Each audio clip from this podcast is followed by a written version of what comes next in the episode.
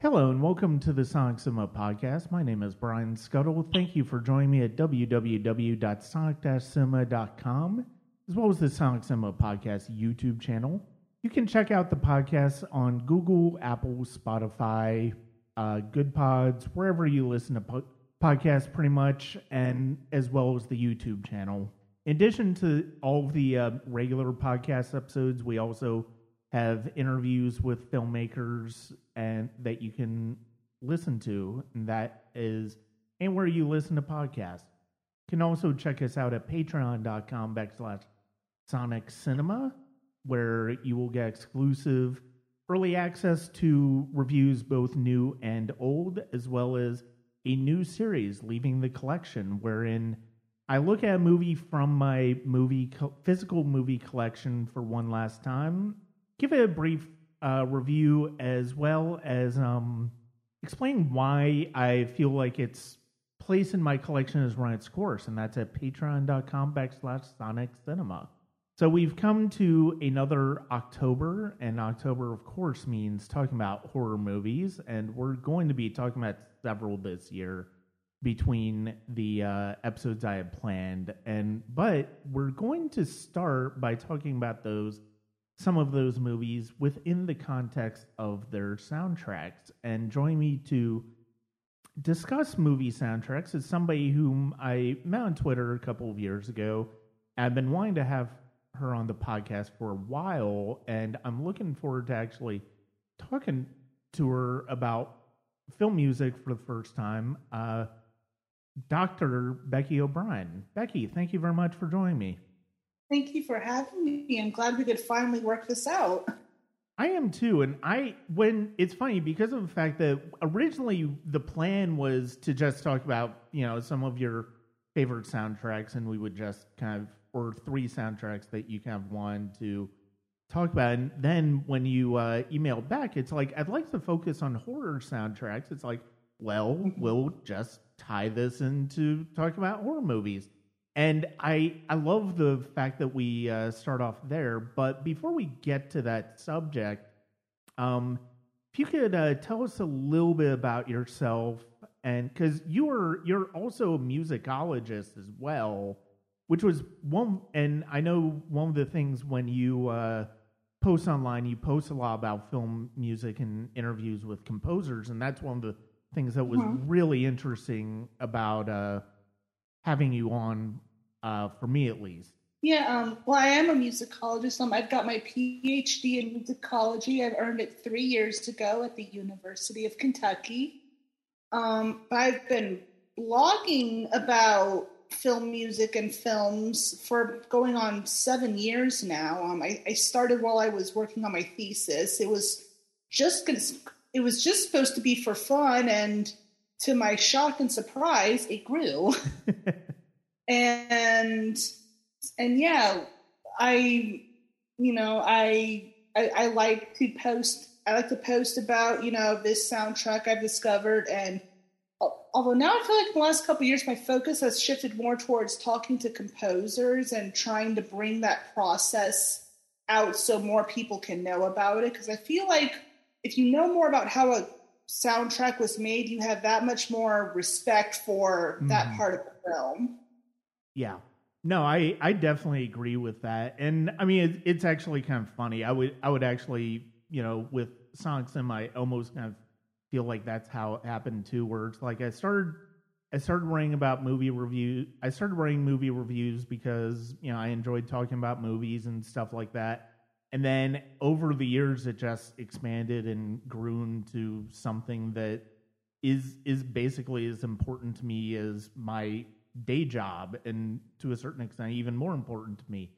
Um and uh yeah i mean for me i i've really gotten a great appreciation about film music over the years. And i've i've been obsessed with film music for most of my life. And uh you know i've i've done a few short films and stuff like that before i and i actually did just score my first feature film. And I'll more on that uh, in the uh, in the coming weeks uh, for people who've been kind of curious about that.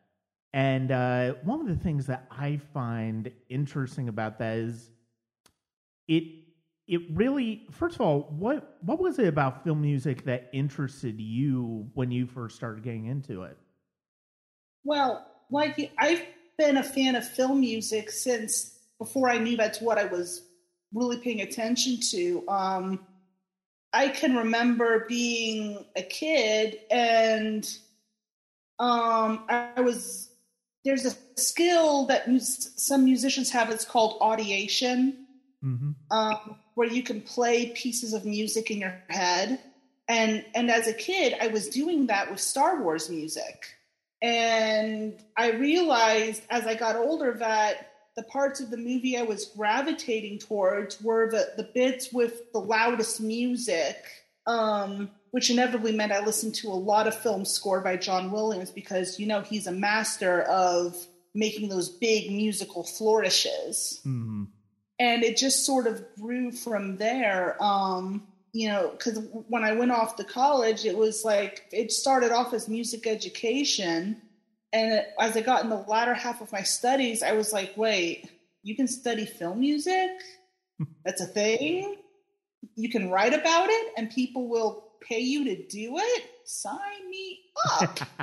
and yeah, so so that's how I ended up in graduate school to learn about all this, and it kind of went from there. But yeah, it it just the music just drew me in from from, from the earliest age, like.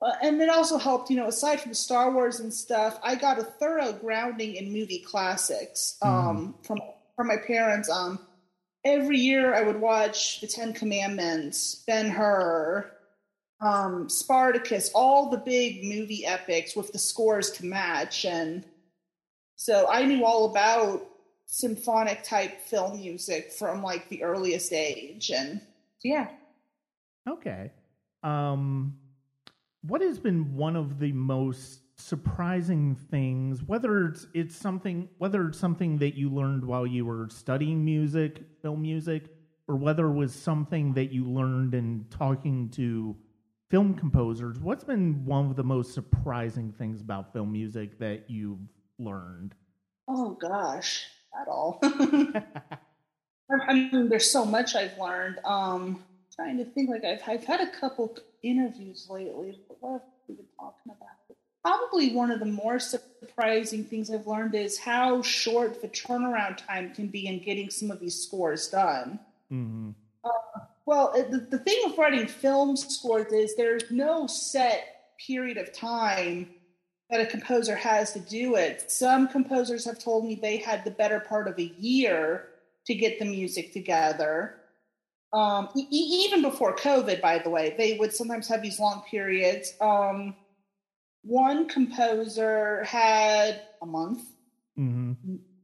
maybe a month and a half to, to get the whole thing written, orchestrated, and recorded, which is which is for a full length film, that is not a lot of time. No. and as I'd say, that's one of the more surprising things. Um, but I mean, in for film music in general, one of the and this is related to what we're going to be talking about, and this is why I brought the subject up is one of the things I learned about myself as I've been studying these is is how much I how much horror music soundtracks intrigue me because mm-hmm. I feel like I feel like they get a lot a bad rap. Um, because you know there's a lot of people who still poo-poo the the horror genre as being somehow lesser than other genres, but it's like you know if, I feel like people who say that haven't been paying attention because a lot of these soundtracks are gorgeous. Yeah. You know, and it's like you're really missing out if you don't at least you know, if you don't want to watch the movie, fine. At least give the soundtrack a listen to. There's some beautiful music out there. Mm-hmm. No, you're you're you're absolutely right, and I and we can we can go and start uh, pivoting towards that. Um, yeah, horror scores is are fascinating to me because of the fact that even when you have something that is relatively low budget, kind of cheap, kind of ski kind of, you know, kind of exploitative like say Friday 13th, which we're not talking about on this podcast, but I think is a great example of that where you've got the movie which seems very which is very much in an exploitative uh, manner of the way it was shot, the way it was made, very very low budget, but you have uh, Manfredini's score and of course the iconic theme that just really it elevates it to a degree that you wouldn't have necessarily seen coming when you first saw the title Friday 13th. What's that? That looks like a cheap horror movie. And it is, but at mm-hmm. the same time, you have this music that just elevates it to entire in another degree entirely. And I think and we'll certainly talk about a couple of themes here that are iconic. And oh. you know, I, I think that's one of the things that's so interesting about the horror genre, especially, is that when a composer captures a theme that just fits the movie, whether you're talking about Psycho, Jaws, Halloween, which is going to be the one the ones that we talk about, or Friday Thirteenth, it's really it really just takes everything to a new level and and basically just shapes the genre for years to come. Oh, absolutely. So we we will actually. So the I was debating whether how to do this because of the fact that it's like normally I would go, you know, normally I would go, you know, we'll we'll go over one of yours and then one of mine, but I I kind of feel like chronologically makes more sense in this case, uh, go going by the year of release because um it's it's it's something where it it wouldn't necessarily make as much sense to go back and forth, but at the same time, I I think hearing the kind of evolution of what these soundtracks do, even though they're for sometimes very different examples of the genre, I I think they also have interesting ways in which one soundtrack sort of builds on something else that the other soundtrack did. Mm-hmm. So we're we're going to start off with one that I chose, and this is uh, from 1977, Dario Argento's Suspiria. uh, the score is by the rock band Goblin. If oh you haven't seen the movie, uh, it is basically the story of an American girl who goes to a dance school in Europe that happens to be uh, that happens to be populated by witches. That's pretty much the the that that's basically the uh, long and short of it. Uh, the thing that is so interesting about what Goblin does in this score is it's it's it has a lot of it has a fundamental rock base, but it also really keeps in that almost weird experimental classical tradition of horror movie scores that with the use of the celeste as well as the vocals at times that is really quite intriguing. And you I, I remember because you you posted about uh, watching Suspiria. That was your first time seeing it, wasn't it? Yep. I'm not going to forget it anytime soon, thanks to you. I mean, I either I'm sorry or thank you, uh, whichever one you prefer. I, I, I, I, mean that. I mean that in a nice. I mean, I mean that in a nice way. I promise. Um, but no, that that movie literally seared itself onto my brain. Like, and and the music was a, a big reason why. Like, as soon as it started, I was like, oh, that's why he picked this one. I well, it's funny because of the fact that it does kind of tie into your one of your choices with uh, Halloween because of the fact that one of the things that I'm always fascinated about, and this comes from me being an electronic compo- composer, largely working electronics, but the use of unusual instruments or synthesizers or keyboards in film music. I'm always kind of fascinated by that. And we have a few great examples here. And I think Suspiria really kind of feel fits into that one. And it's funny because of the fact that I had seen this movie several several years ago. I, I think it was when I first got onto Netflix and they were primarily DVDs, so I rented it because I'd heard about it. And it's like, eh, it's okay. That soundtrack is interesting. But overall, it didn't really do too much for me. And I watched it again a few years ago uh, in preparation for the 2018 remake of it, and um, it it definitely hit more. And the the soundtrack, apart from remind me that like Hans Zimmer when he did his theme for The Ring, very much is uh, quoting this this theme uh, pretty pretty explicitly actually. Um, I I think one of the things that's so fascinating about this is the use of synthesizers, the use of keyboards, but also there's a use of percussion that I think is really interesting. There are times where it's very much part of the atmosphere, and very much times where it's more rhythmic and building in suspense and tension as well. What what are some of your what are, what are some of your thoughts on the uh, score for Suspiria? Um, well, one thing that jumped out at me almost literally is um how the they put their voices in there and they're literally saying witch. Yeah. in, in, the soundtrack, I mean, if if that's not a, a big clue drop, right? And this is right at the beginning of the film before we even, you know, if you didn't think there was anything weird going on before that, that you know, the voice is going witch, witch. That definitely tells you there's something weird going to be happening in the story. So talk about your foreshadowing. Mm-hmm. Um, uh, but I also um, I really like the part. Um, I don't even know the track name, but it sounds like like a music box. You know the part I mean? Yeah, yeah.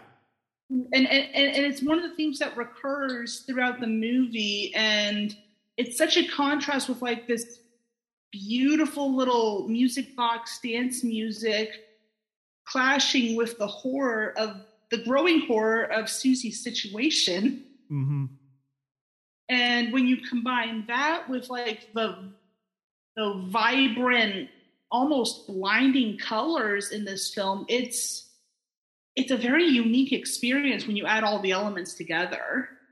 Yeah, it no, it really is. There is something very hallucinatory about this and when you combine the images, when you combine the music and admittedly this is I I'm not as familiar with Argento's. probably I should be, but admittedly, this is one where you you kind of get the you kind of get a sense of what he's about and it, kind of what Italian horror is about. Like last year, a lot of people were praising uh, James Wan's *Malignant* a giallo film, and you know, I I think you know Suspiria kind of works in that same vein. I think, but yeah, you're you're right about the vocals and the fact that it's basically saying witch. It's like, well, yeah, there's no subtlety here whatsoever.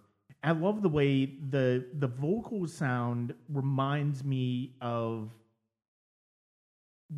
some of the uh, classical pieces we get in The Shining later, as well as Darth Maul's theme, where John Williams used like Sanskrit to really goose the goose how ominous Darth Maul was in uh, that movie. Are you, are you talking about Duel of the Fates?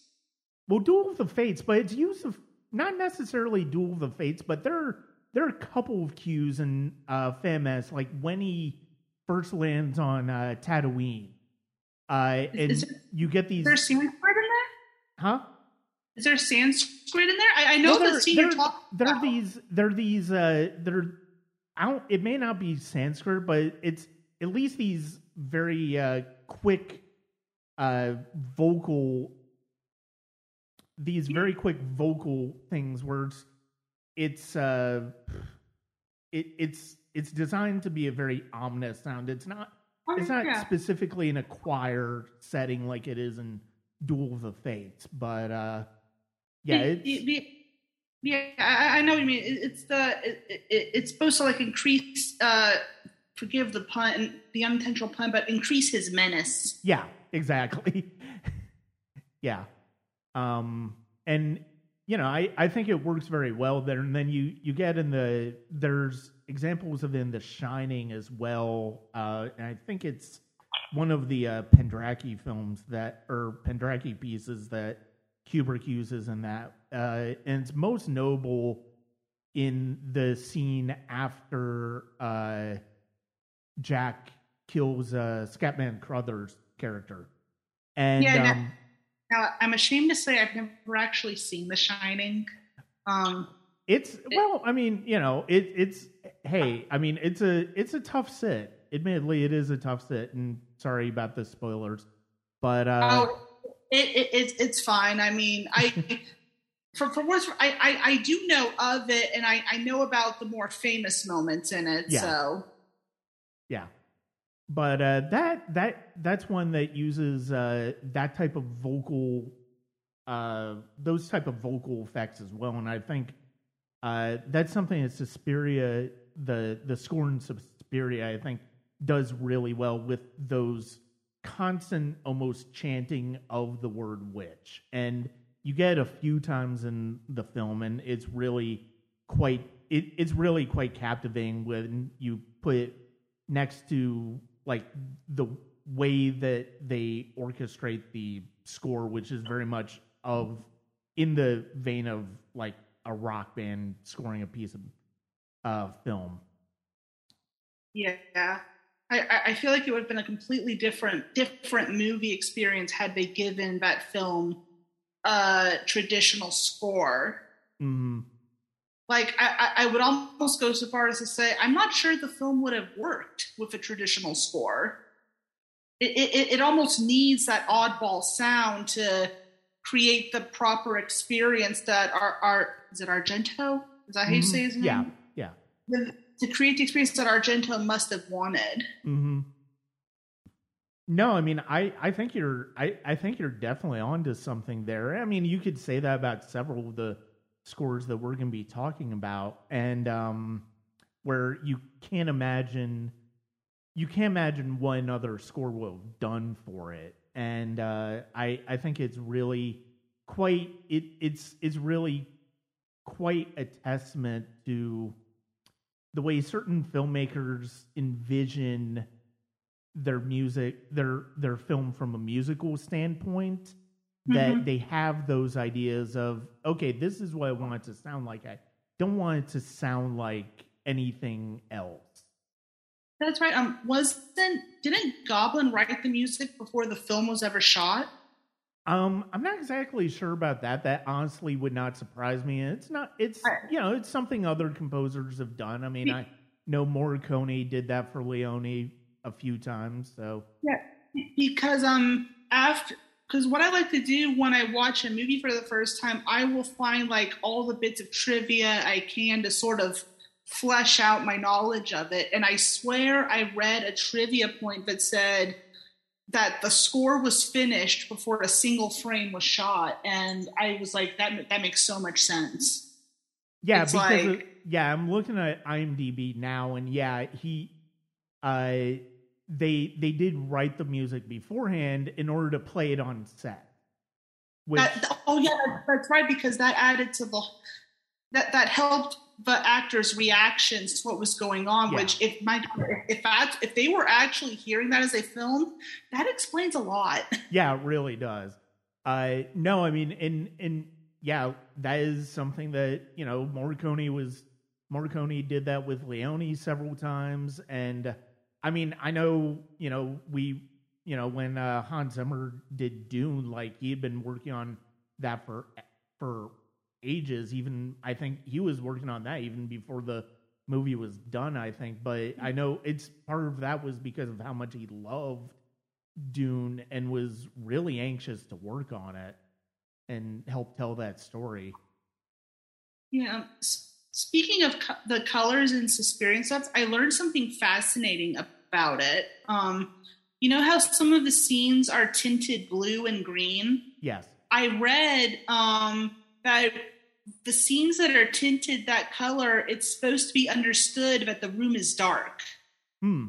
That which explains because um well you remember how the the the one girl dies um Susie's friend admittedly it's been a few years since I've seen Suspiria.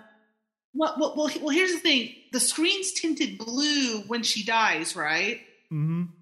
so it explains why because from our point of view it looks like she fell into an obvious trap like why didn't she see it well because we can see it but she can't because it, it's meant to be understood that the room is pitch dark so she didn't see the obstacle that killed her Mm-hmm.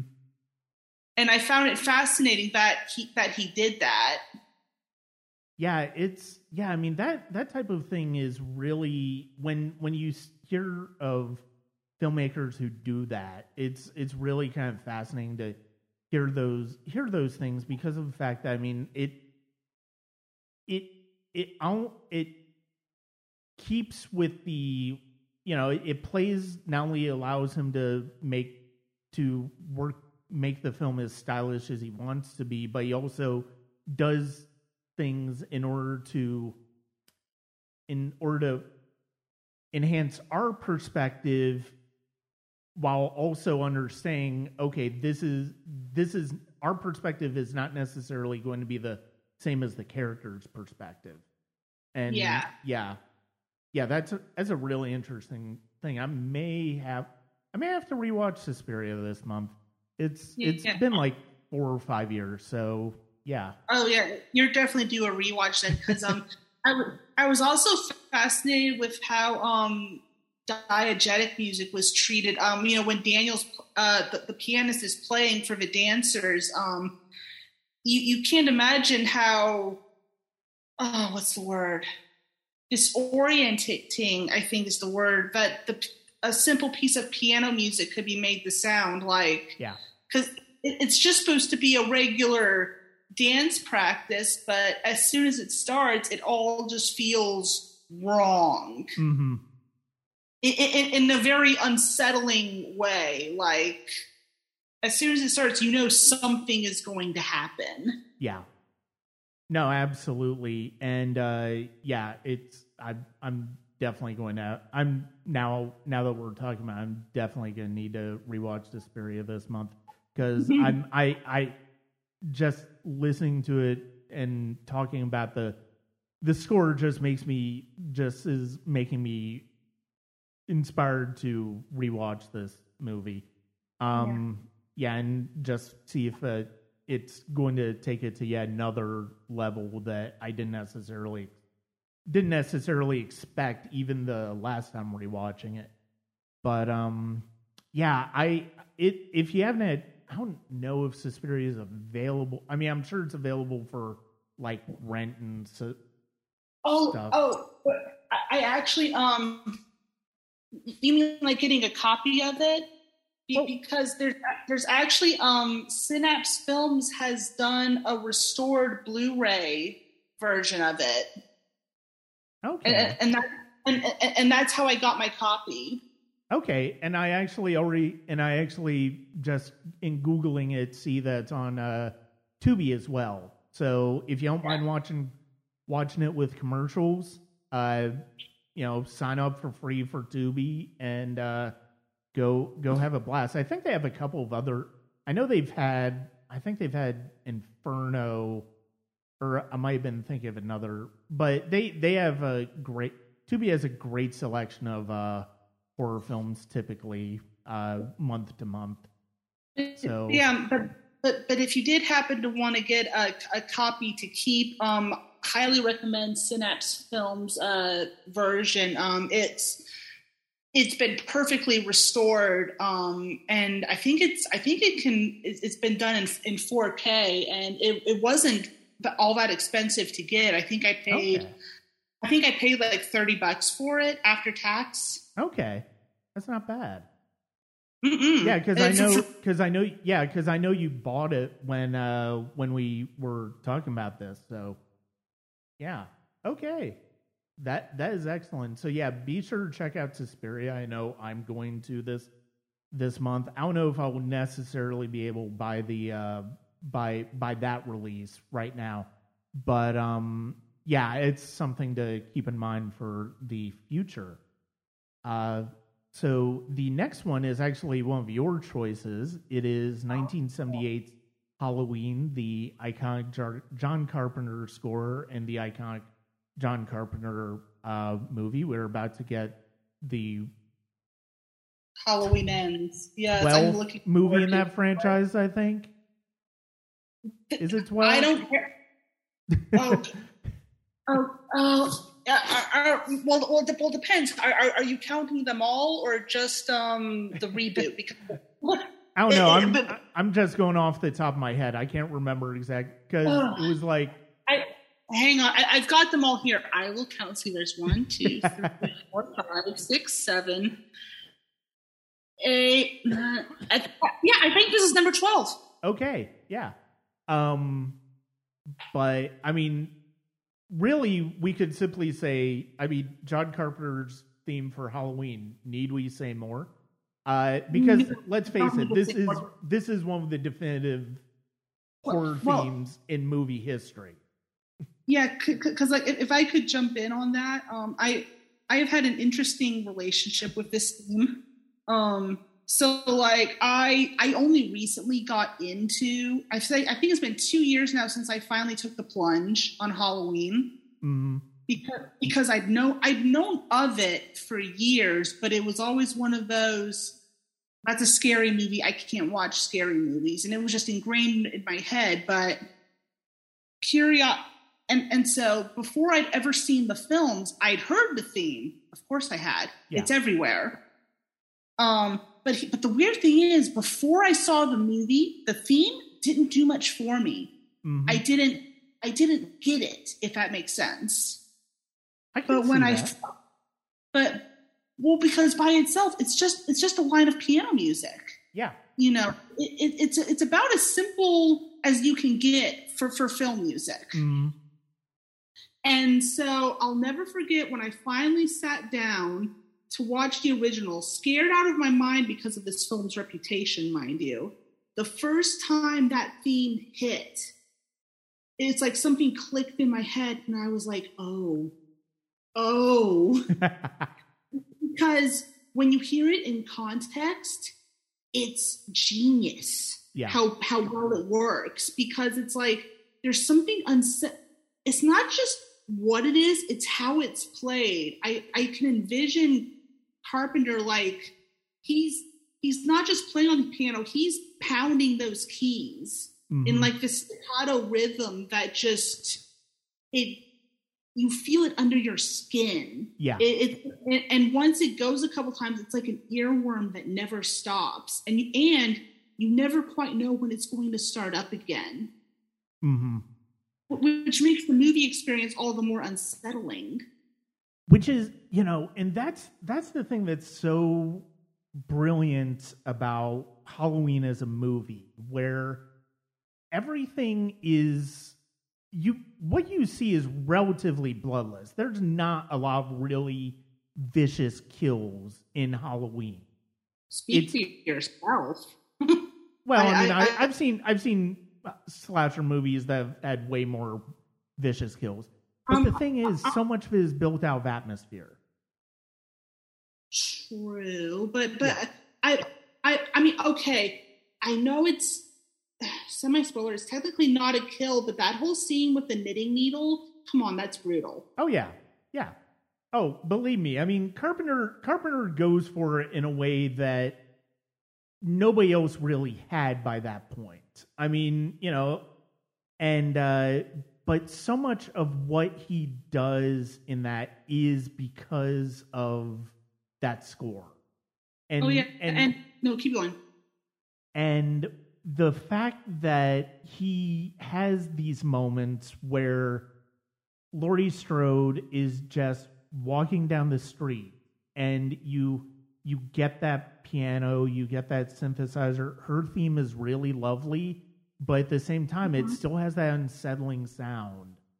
And Yeah. I, you know, one of the things that's so s- striking to me about Carpenter as a composer is the fact that he just, I mean, you know, he's he's the filmmaker as well, so you would hope that he would have have his finger on the pulse of what his movie requires musically but the Mhm. fact that he innately understands it what a film requires or should have almost in the same way of a John Williams almost in the same way of a Jerry Goldsmith who we'll be talking about this episode Mhm. it's it's really quite striking the fact that not only can he be a great filmmaker and visual storyteller, he can be a great one from a musical perspective as well. Oh, absolutely. And like when, whenever the time comes for, you know, I, I know he's still alive and well, but when the time comes, I hope he's given his just due as a composer, not just as a filmmaker, because he, fu- funnily enough, he kills it with with all the music in in this film, and and it's all more impressive when you realize that they made Halloween on a bare bones budget. Most of the money went to getting Donald Pleasence in the film, Yeah. Wh- which, like, when you know that, that makes it all the more impressive. Like, you know, there, there's so many ways this film could have gone wrong and fallen flat, but it works. Mm-hmm.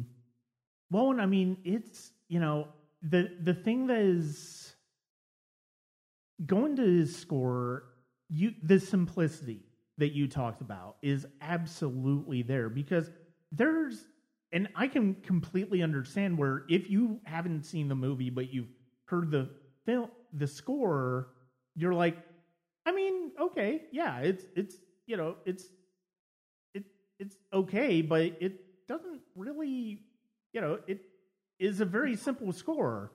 But Yeah. when you see it with, but when you hear it with the images, it just gets it's brute brute level effective Yeah. in terms of how it works.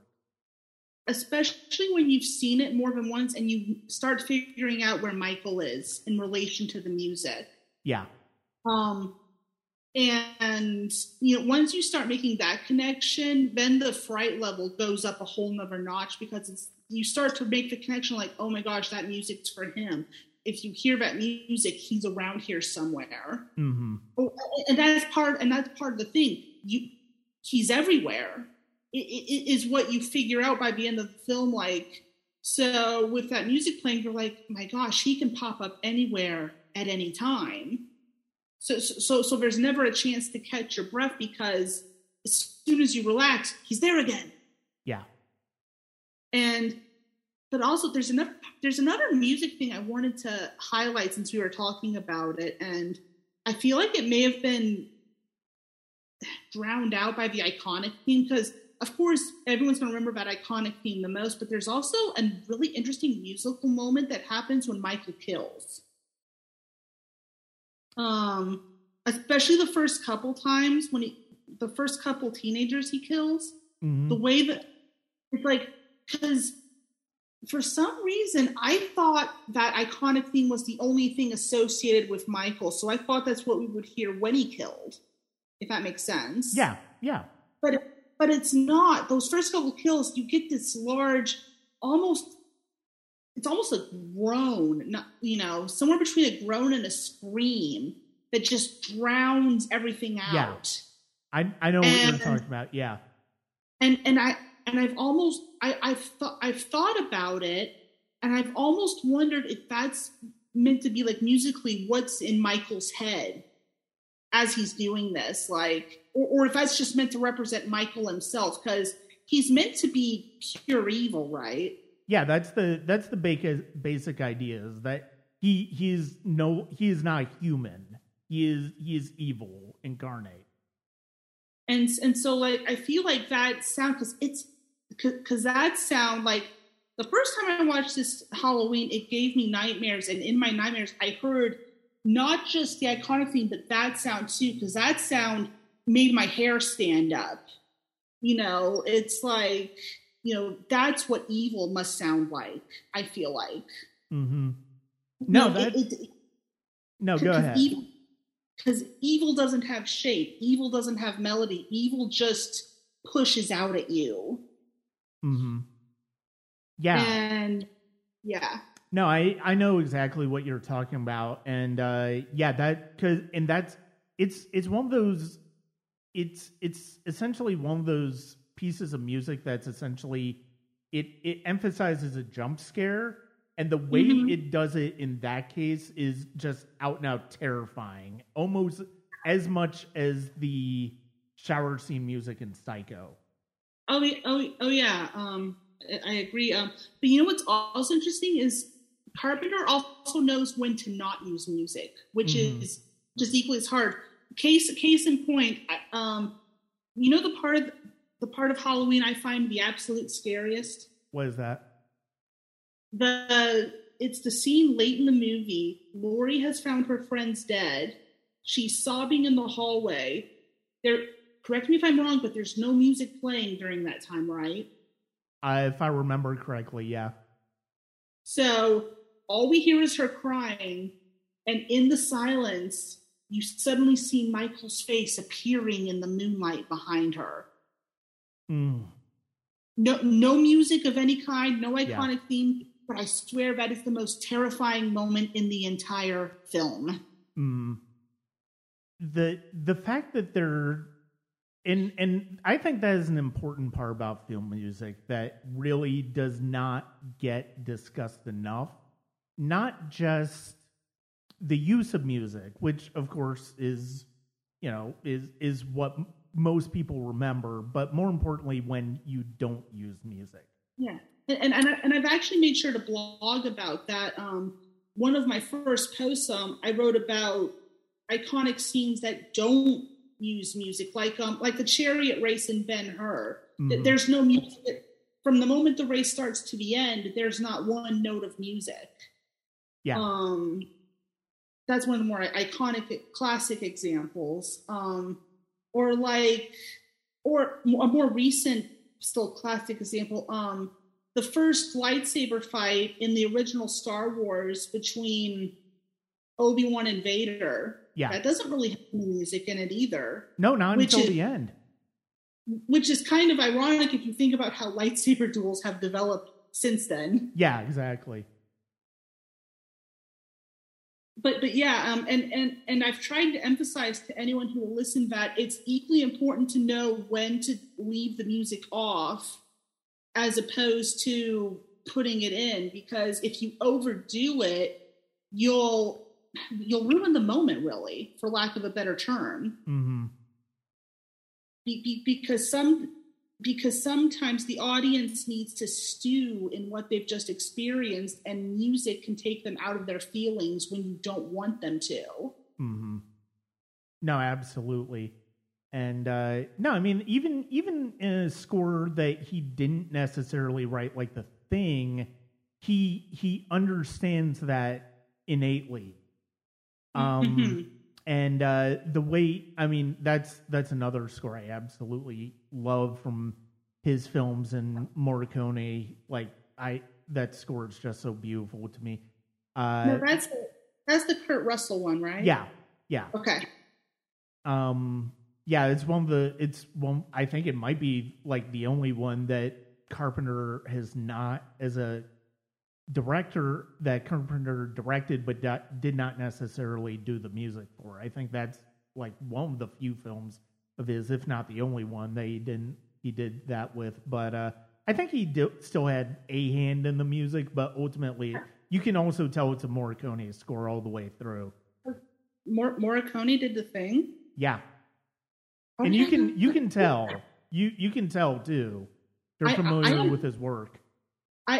I am ashamed i did not know that yeah, No, I, well, I, I I know of the thing by reputation, so I've been too scared to watch it. But now that I know Morricone did it, I'm probably gonna have to take the plunge now. So it's it's a really it, it's really an interesting it's really an interesting collision of and like I said, I mean, I think I, I'm sure Carpenter had ideas for the music because I mean you can also you can also hear that it's very much a John Carpenter movie from the way the soundtrack works, but you can also tell it's a Morricone score too. Yeah. Like the the two really fit really well together. But yeah, the thing is something where it it definitely is as it it's very much as I mean it's it's as it, it can be as terrifying as Halloween at times. Oh, I'm sure. That, that's why I've hesitated so long. But um so yeah, Halloween, I mean, I that's that's one I'm definitely going to revisit before Halloween ends and uh it's Oh, yeah, and, and, and I, I find it fascinating that um that theme has endured all these decades through all the films, no matter how that how good or bad they've gotten in the years since. That theme has always endured. Yeah. I mean, it's one of those things where it's like you you have that theme, you you you better you you better be utilizing it. I mean, it's it's like the Jurassic Park movies with uh, John Williams theme. It's like if you're not using that, then you're doing What are something you wrong. doing?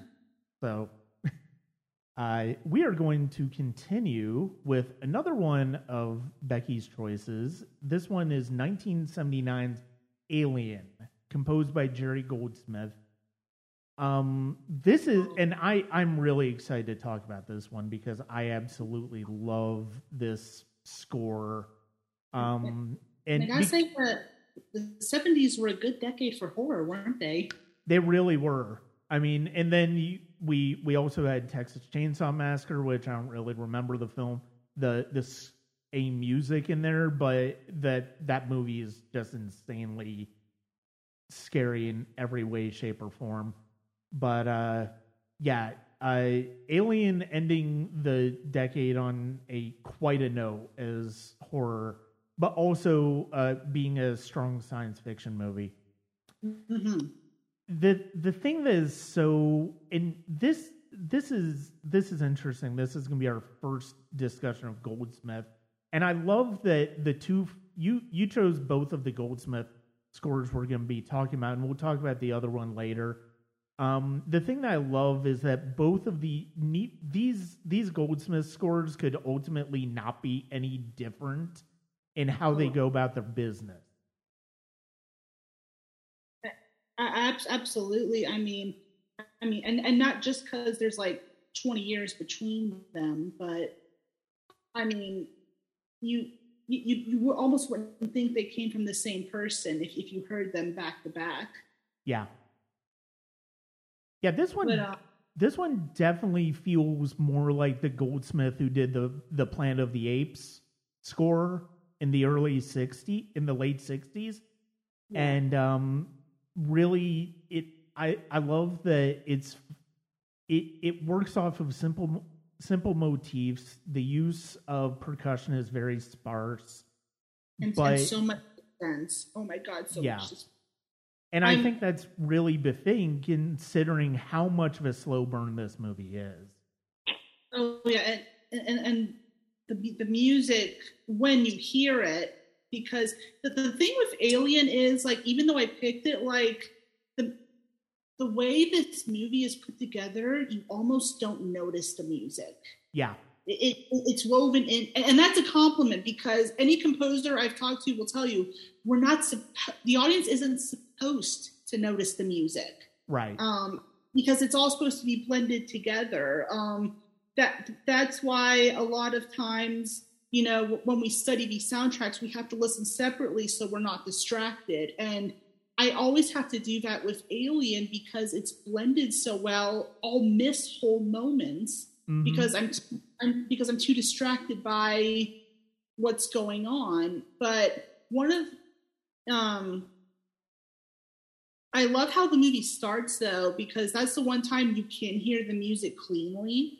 yeah Um as the title comes out and that sets up right away that this is this is going to be a twisted story. Mm hmm It, if if the title wasn't ominous enough, I mean, because there's something about just the way it's just alien. It's like that doesn't sound good.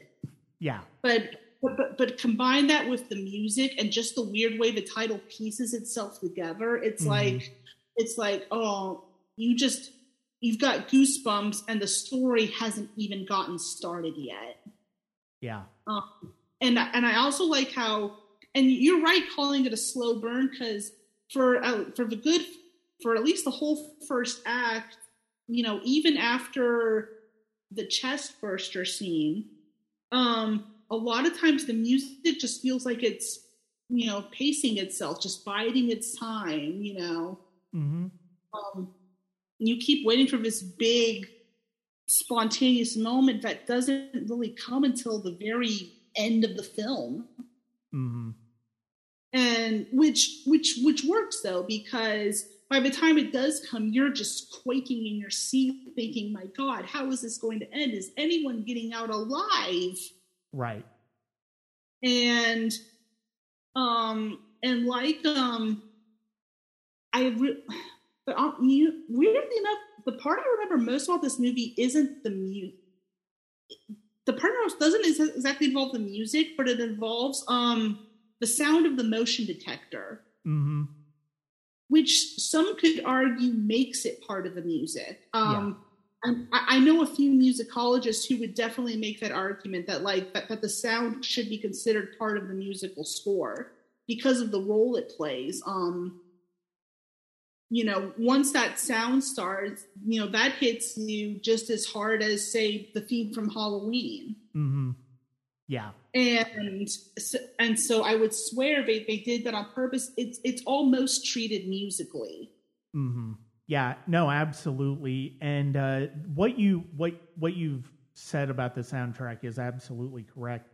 This is this is one of those films where music and sound design start to bleed into one. And I, I think this is a great example of that. Another one that came out in 1979, but it's not a horror movie in strictest sense, is uh, Tarkovsky's Stalker, which is very minimal in its use of music, but at the same time, a lot of what it is is very much doubles as sound design for the film and to create an just an otherworldly atmosphere. And I, I think especially with the use of percussion here, the fact that it's very simple motifs we get throughout. I mean, even even moments like the landing sequence where you you can tell that it's it's very much a you can if you listen to it separately, it's very much a conventional, almost a conventional way of scoring that type of scene. But at the same time, you don't really notice it. You're focused so much on everything else you're hearing in that moment. Yeah, like um like when they're exploring the alien ship. Yeah. Um, that that's some beautiful. I think there is. Maybe I'm misremembering. There is some good music in that scene, if I remember. Oh yeah. And but but, but you're so drawn into looking at the design of that ship, you just yeah, it, it it's like in one ear, out the other before you even knew it was there. Mm-hmm. No, absolutely. And uh this is the the use this is one of those things Ridley Scott has always been fascinating with how he uses music in films. I mean, whether you're talking about this, whether you're talking about Blade Runner, whether you're talking about some of his movies later where it's a combination of different types of music, not just traditional score, but also, you know, songs. I mean, I'm kind of thinking of uh, Black Hawk Down as an example of that, where it's not just scored by Hans Zimmer. It's uh, it's just a bunch of other uh, artists that are contributing to the soundscape.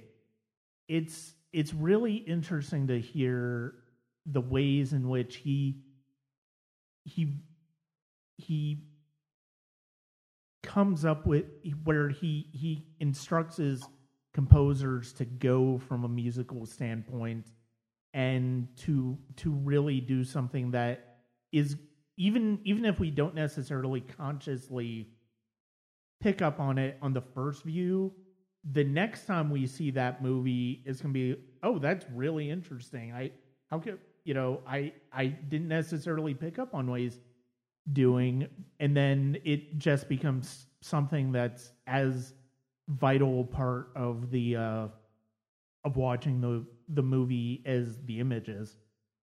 Yeah. But um, it fascinates me how much of the stuff with the alien has no music at all. It because you'd think, being the iconic creature that it is, that it would have the lion's share of the music. Mm-hmm. But it doesn't, and I don't think the score is meant to be geared that way. It's it's almost more atmospheric than character driven. Yeah. Well, and, the thing is, it's like we're so conditioned to expect, you know, I and you know, it's it's one of the things that John Williams scores have been have excelled in the idea of leitmotifs, the idea of different characters and different ideas and different places having their own specific themes. I mean, that was something that was even even in the late seventies. By the time he had done Jaws, he'd done uh, Star Wars by this point. So, I mean, that was that was starting to be something that we kind of expected. So, when somebody gets away from that, I mean, that's never real. And the thing is that the thing that's kind of interesting is it's never really been Goldsmith's game as a uh, composer. I mean, he kind of does that to a certain extent. The Omen. Um, Well, well, I mean, remember he did the he did Star Trek: The Motion Picture the same year. That that has a that has a pretty iconic Enterprise theme in it. Mm-hmm. No, that's true, and I'll I'll I'll admit I'm not. I'll admit I haven't watched Star Trek: The Motion Picture. I'll, I'll but uh, it so I'm not as familiar with his score for that. But at the same time, I mean, even if you if you think about Planet of the Apes, there really isn't a defining theme to that movie that goes all the way through, and there isn't really something that goes through the franchise. I mean, I think that's kind of what I'm thinking about too. Now, I mean, obviously, you you listen to stuff later on, like uh, Basic Instinct. There are themes that you hear, and um, oh, what am I trying to? Total Recall Well- was another one that was thinking about. I mean, there are definitely uses, and the the next Goldsmith and the Goldsmith film we're talking about later, there are certainly themes that go throughout that. But it's interesting how when he had a chance to make a science fiction film, you know, in in that vein, that's kind of a horror film that he also didn't really go that route. Yeah, And- but but what's interesting though is because I mentioned Alien and Star Trek: The Motion Picture were done the same year, and what's interesting is if you listen to those soundtracks back to back, there's some crossover between them in the quieter moments. Um, because because um, there's one scene because like off the top of my head, I don't know which one came first, but there's a bit in the motion picture that sounds like it belongs in Alien. It, it, it to, to, to, to put it that way, Huh. and, and and I'm sure that's not an accident. Right. Okay, so uh, Alien came out in May of 1979. So I'm guessing this came before. I would imagine this came before motion picture because I think motion picture was like probably a later release in the year. So let's see what I can see right quick. 79. December '79. Yeah, so it would so Alien would have been the first one. I mean, you know, I mean, it's it's certainly not yeah, it it's certainly not uncommon for composers to, you know, reuse idea motifs, reuse ideas. Um and yeah, but, but but it's not every day you can actually catch it happening because most of them are good at blending it in so much you don't notice unless you're actively searching it out. Mm-hmm. yeah. Uh, and uh, no, Alien is yeah. I I it's I love Alien. It's like it this is this you know I I know a lot of people prefer Aliens, but no, I for for me this one will always be the better best movie in that franchise, and uh, the scores the score is the big part of it. Well, I've always said it's not fair to compare Alien to Aliens because Alien is pure horror, it's pure sci-fi horror, I should say, and whereas Aliens is an action movie. So Yeah. it's not it's not a fair comparison because they're different genres. Um, I mean, yes, one's a sequel to the other, but it's a sequel set in an entirely different genre than the 1st Mhm. So Yeah, not you can't compare the two on, on the really because yeah yeah. but um No, you're But right yeah, on it- that.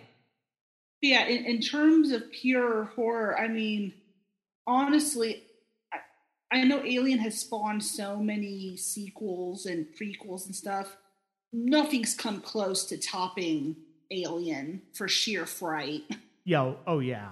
No, I mean, you know, it's like even even if I have an affection for some of those other ones, it's like they're it's none of them really are even close in that vicinity. Um, and uh, I mean, there there are a lot of reasons for that, but the the fact of the matter is, it's like you know when when Ridley Scott did Alien, it's like he he he understood he understood. I I kind of feel like to a certain extent he, he understood where horror was headed in that way, and um because I mean you can kind of you can kind of see similar types of movies being played out. This, there, you can definitely see like Jaws being an inspiration for this, or even Halloween, where it's like the alien is essentially a slasher. It's it's Yeah. just a very different type of slasher than what we're used to because of how just how many different ways it can get it, and yeah that's And the- that's one of the things that's interesting about it. yeah and especially the fact that the alien can and does appear from anywhere Yeah. Yeah, and the use of shadows in the film is just wonderful to where we don't completely even even with the chest burster, you don't necessarily uh even though that's obviously a small version of the alien, you still don't get a clear picture of what the Yeah. alien's gonna look like. Well, we, well, yeah. I mean, the the the, the little the little alien and the big alien. The only similarity is in the head. Yeah. Um, everything else is like well, and and even then, that's another part that's terrifying is you never once see the alien fully stretched out. They did that on purpose. Yeah. Um, well, partially because if they did, it would have become obvious it was a guy in a rubber suit. But um, but um, but but, but, but since you never see all of it at once, that makes it all the more scary because you're like, where is it? Where's the rest of it? hmm No, absolutely. I And, and to this day, it boggles my mind that that's a person in there. Like it doesn't it doesn't seem possible that that's that, that, that that's a person. But you know, I've seen the Wikipedia page. He was real. Mhm. Like, and and it's like, and that's one of the reasons I feel like the older horror works because like. It would not work if that was a CGI creation, if that makes sense. no, no, it it wouldn't. all, all the horror comes from the fact that that is a real thing and the eye knows it and yeah mm-hmm. No, abs- absolutely. And uh, Alien is it, Alien's one of the you know I I think Alien stands out as still well. First of all, Alien stands out. I think is probably one of the most legitimately you know scary movies of all time and and certainly something that is one of the uh one of the scariest um one one of the scariest science fiction movies of all time and mm-hmm. in the fact that the helplessness that we feel throughout that film of them being trapped in with this thing is just it it's it's quite something to experience yeah i mean that that that's the worst part. It's like they're in space. There's literally nowhere to go. Yeah.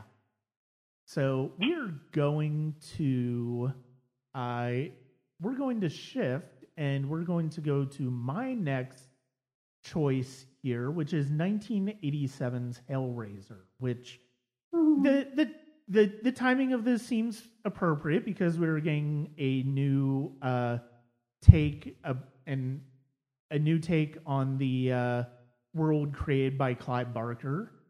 And in this coming week that's coming to Hulu and this is a score by Christopher Young and I deliberately chose there were two specific composers because of how much their work means in the genre to me at least that I wanted to highlight in this. Um, and Christopher Young is one of them. Is an acclaimed composer who's best known, I think, for his work in the genre. Hellraiser being one of the best examples. He also has worked with uh, Sam Raimi in Drag Me to Hell. He also worked with Scott Derrickson on Sinister. He also worked on The Grudge, the 2004 film. He's done a lot of really terrific genre work over the years. But I think the thing, there are a lot of reasons why I wanted to highlight Hellraiser. And I, I think it's because of the fact that it, it kind of gets, it's funny because it really gets away from the type of scores that we've talked to talked about at this point, which is very simple, you know, very evocative, focusing on atmosphere, using using very quick motifs to get to their the emotional point that we're supposed to feel in those films. And this one is the first one where it's a full blown orchestral explosion of music. And that's one of the reasons why I think it's so interesting to put up against these scores that we've talked about so far because that's very unusual. And I, I kind of feel like even even in something like Jaws or Psycho, which are very much orchestral scores, they're not going for this broad, big orchestral theme. They're ultimately about these motifs that build throughout the film. And I, I think that's one of the things that's so striking about what Young does with Hellraiser. Yeah, I I I agree with all of that. Um it's the thing is like it may be a full orchestral score, but the way that film is set up, you almost don't register it. Yeah. Because um that kind kind of like with Suspiria, um that I had to take like a two week break from movies after I watched Hellraiser. It that for a person like me on the spectrum, I found Hellraiser to be almost completely overwhelming. Mm-hmm. Uh, because like that movie wastes no time in getting started with what it's known for. Yeah. Um and yeah, I I actually I had actually had to pause a couple times um to, before I could get through it and but um oh gosh, what was it? There is one musical part that did stick out to me and I'm trying to remember when it was. I think it was um when what's the girl's name? Oh. What is wait a minute. I've I've got IMDb. Uh Julia? Uh maybe That's that's yeah, because Christy is the Kirsty is the uh, niece, I believe. So yeah, Julia is the Julia is the main Yeah. female character.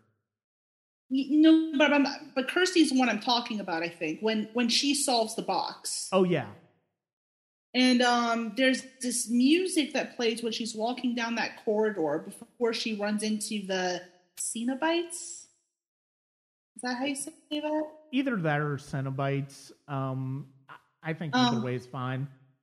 but but but it's like I don't know. I there was something he did about the music in those parts where it's like it for such a brutal movie, it was surprisingly delicate.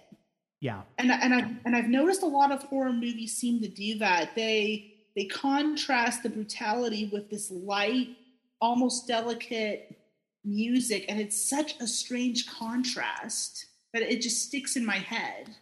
I think that kind of goes with the the story by Barker and the idea that the uh, the Cenobites are these really grotesque characters, but they Mhm. also are offering pleasure to people. And I think it's that dichotomy.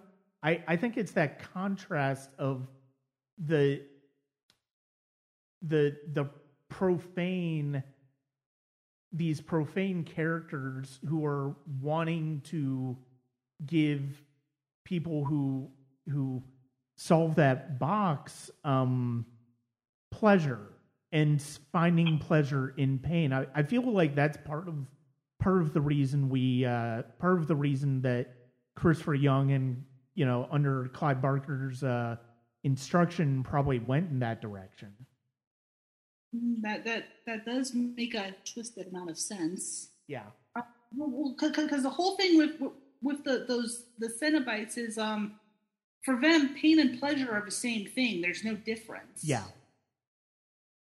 And so, um, but another um.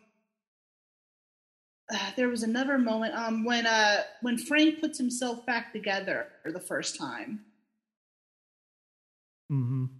The the music for that moment wow. Yeah.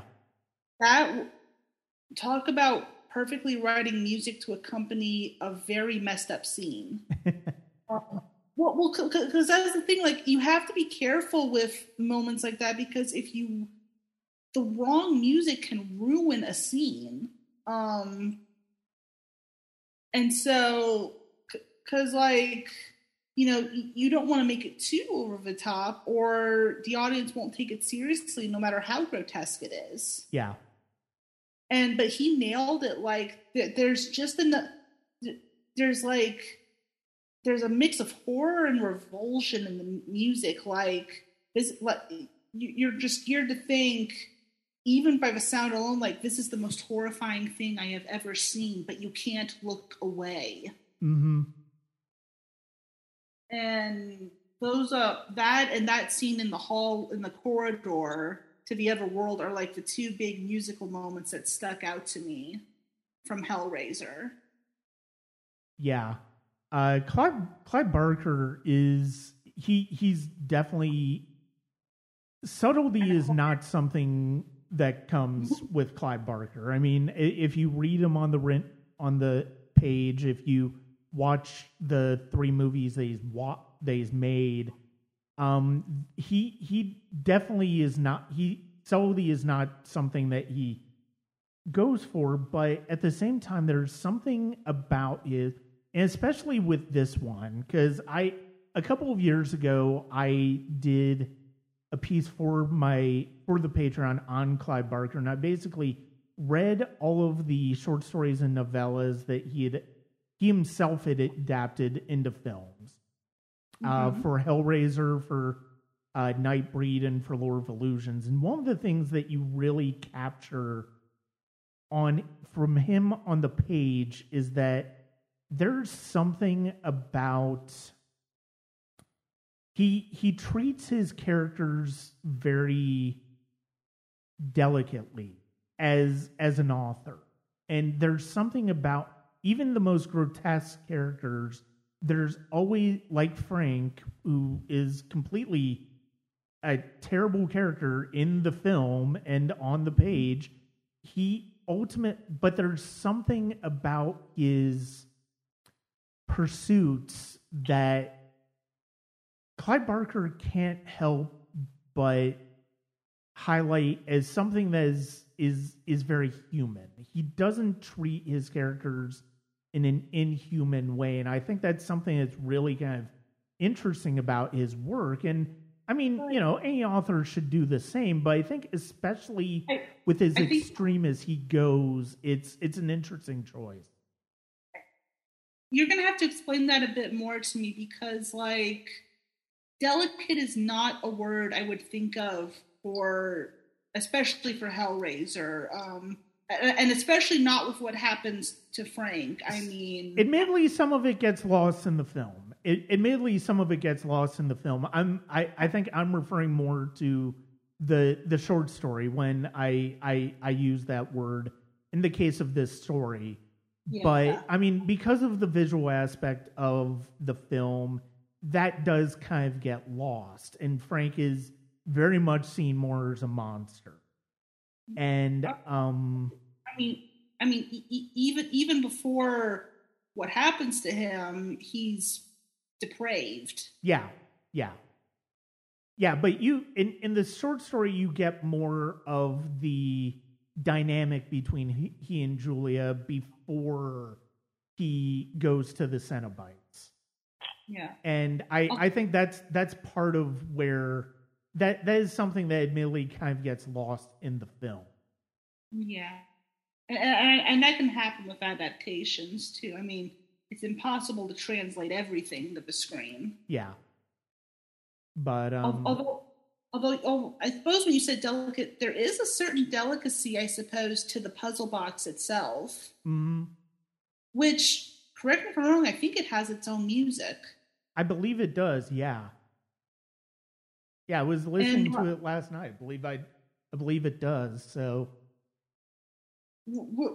which is interesting like gi- given what it leads to that it has such an uh well it's like you said about the cenobites and pleasure like maybe it does make sense that you would have such pretty music for an object that can lead to something very horrifying hmm I mean, and and because that's because what really horrifies me is that it's like it doesn't matter if you open the box by accident or not. If you open it, you're going with them, whether you like it or not.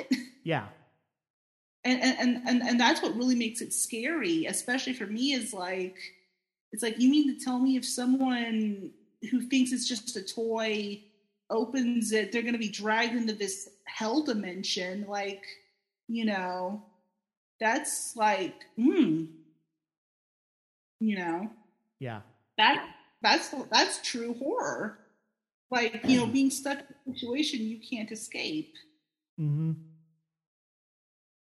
But um, I no, I and I will. I I this is actually going to be one of my repertory reviews for Sonic Cinema. Uh, revisiting this movie and reviewing it. Uh, and I'm I'm looking forward to doing so because of the fact that I mean it's it's a uh, it's it, it's it's a movie that really burned itself onto my my head when my brain when I first watched it, and especially now that I've, after having read the story, um, it's in listening to the score several times in preparation for this. I I just love listening to this music because of the fact that really it it captures something. It it captures a, a way of telling horrific stories that we don't really get as often i Mhm. think in horror that we're used to although i mean certainly although actually our next our next s- score in a way kind of kind of does that in the same way but it's going to be a different different way but he certainly is it's another composer who's done that a lot over the years mm-hmm. and uh, we'll go ahead and head into that. So my third score is 1991's. well but before you do can i add one last thing about hellraiser Yeah, I, I just wanted to say, um, because after experiencing it the way I did, um, if anyone anyone wanting to check out Hellraiser, just be aware that it is a very intense story. Um, I I would, you know, i- i- if you've only seen casual horror up until now, just be advised this is a whole nother level of horror. So Yeah. No, I feel that's it's only no, that's fair. yeah.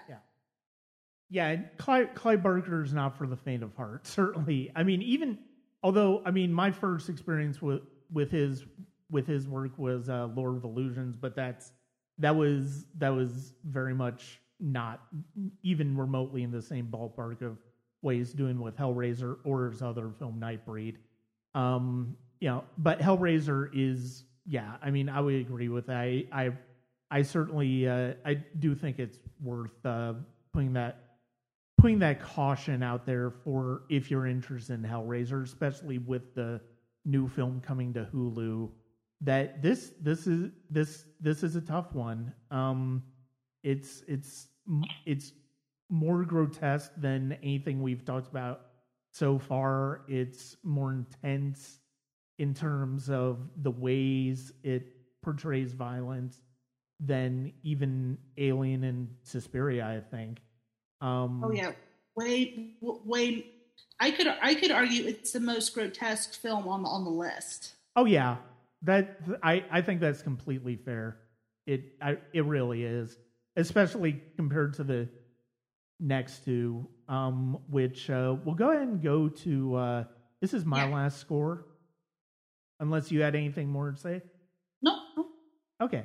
So my last score was for 1991's The Silence of the Lambs, uh, composed by Howard Shore. Howard Shore is another composer that I wanted to make sure in this discussion of horror music that we talked about because he is so. I- mean, most people are more familiar with him as the composer of the Lord of the Rings movies for Peter Mhm. Jackson now but he really and it's funny because of the fact that he also was a band leader on Saturday Night Live early on in his career and What? worked on the Blues Brothers and you know you can you can kind of get the feeling that he's got he's got a sense for how to score comedy in his scores for Ed Wood and uh, Dogma in the 90s but ultimately he is best known for horror prefer mainly in his collaborations with David Cronenberg. Uh, the reason I did not pick a Cronenberg film is I'm not as familiar with Cronenberg's work in horror as I am other people. So as as much as I am some of his later work, like Spider and History of Violence, Eastern Promises, and stuff like that. Does, does that mean you haven't seen Crimes of the Future? I have seen Crimes of the Future, yes. Okay, I, I, I at least you've seen that. yes, I have seen Crimes of the Future. and That that's a terrific Howard Shore score, actually. Um, but uh, you know, I will if if I'd gone with a Cronenberg score, I would probably want to go with something from the '80s, like Scanners or Videodrome or The What Fly. about, what about Crash from the nineties? I, I will admit I'm due a rewatch on Crash because when I first saw it, I absolutely hated it. But I also was not prepared for Cronenberg at that time. So yeah, I I'm, I I do that. I owe that. I just talked to a friend of mine. It's funny. A friend of mine brought up Crash a couple last week when we were uh, getting together, and uh, I I told him the same thing. I'm I'm due for a rewatch on that. I need to give now that I'm more familiar with Cronenberg, I, I need to give that movie another chance. So, um, but I chose Silence of the Lambs because I I think it shows a lot of what Howard Shore really does well when and Mhm. effectively when it comes to horror, which is he he's somebody who is he he's somebody who is really effective at quiet moments, but he also as well as building atmosphere. And I think that's one of the things that is so it, that is the main thing I think that is so effective about his work in Silence of the Lambs. Well, especially considering who's in it. I mean, that I I was literally scared of Anthony Hopkins because of this movie. Yeah. Um, I mean, and, and honestly, I feel like with, with such a presence as he has, you need a quiet, almost you almost need require a quieter score because of that. Otherwise, like because he dominates every scene he's in. Yeah. No, absolutely. And um you know, it it's you know, I I think because of the fact that this you know, this is this is nominally a horror movie because of the fact that it's dealing with serial killers and it's dealing with horrors of reality. And I think that's what makes it I think that's part of what makes it even scarier is the fact that there is no supernatural being in this movie. This is the the terrors in this movie are coming from man. And I think that's what makes this movie as is it is makes this movie terrifying to consider in that way. Oh yeah. I mean, I, I actually I hadn't even thought about it like that, but yeah, there's this is almost the kind of movie you would almost expect there to be a supernatural thing revealed at some point, especially given Dr. Lecter. Yeah. Um I, I, think I think if it had been revealed that he was like possessed or something, I don't think anyone would have blinked at it. Mm-hmm. To, ex- except for the fact that it's not in the original story. But Right. but but but the but the fact that it's not and the fact that he's I mean, I fixate on him every time I talk about this movie, but he speaks so rationally, it's frightening. hmm You know, and and, and although to be honest, I'm actually not not a big fan of the Silence of the Lambs. As, be, because aside from Anthony Hopkins' performance as Hannibal Lecter, I don't like the rest of this film.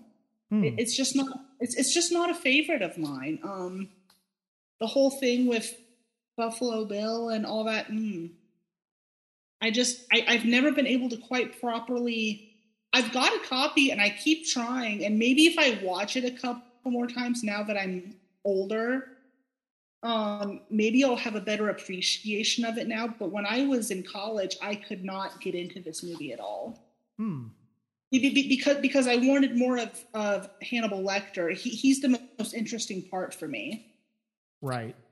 I I can I can see that because of the fact that Hopkins really does to a certain extent he does he it is such a strong character and it's such a it's such an ident it an instantly iconic character even in that first scene that you do want to feel like this is more of his story than is Buffalo Bill. Buffalo Bill is, you know, certainly I, I think Buffalo Bill can be an interesting character, but he's also he he's also the he's the version of Hannibal Lecter in a way that is not as Refined. well, not as refined, but also not as not as not as calculating. He, yeah, I mean that. Which, yeah, I mean refined is a prob- is a better way of putting it. And um, but I think the I I think the way, but yeah, the ways in which Lecter uh seduces Clarice into his mindset and even if she doesn't even if she doesn't see the world in the same way he does the fact that Mhm. she can understand the ways in which he looks at the world is really kind of troubling and that's one of the things that's so fascinating about this movie i think.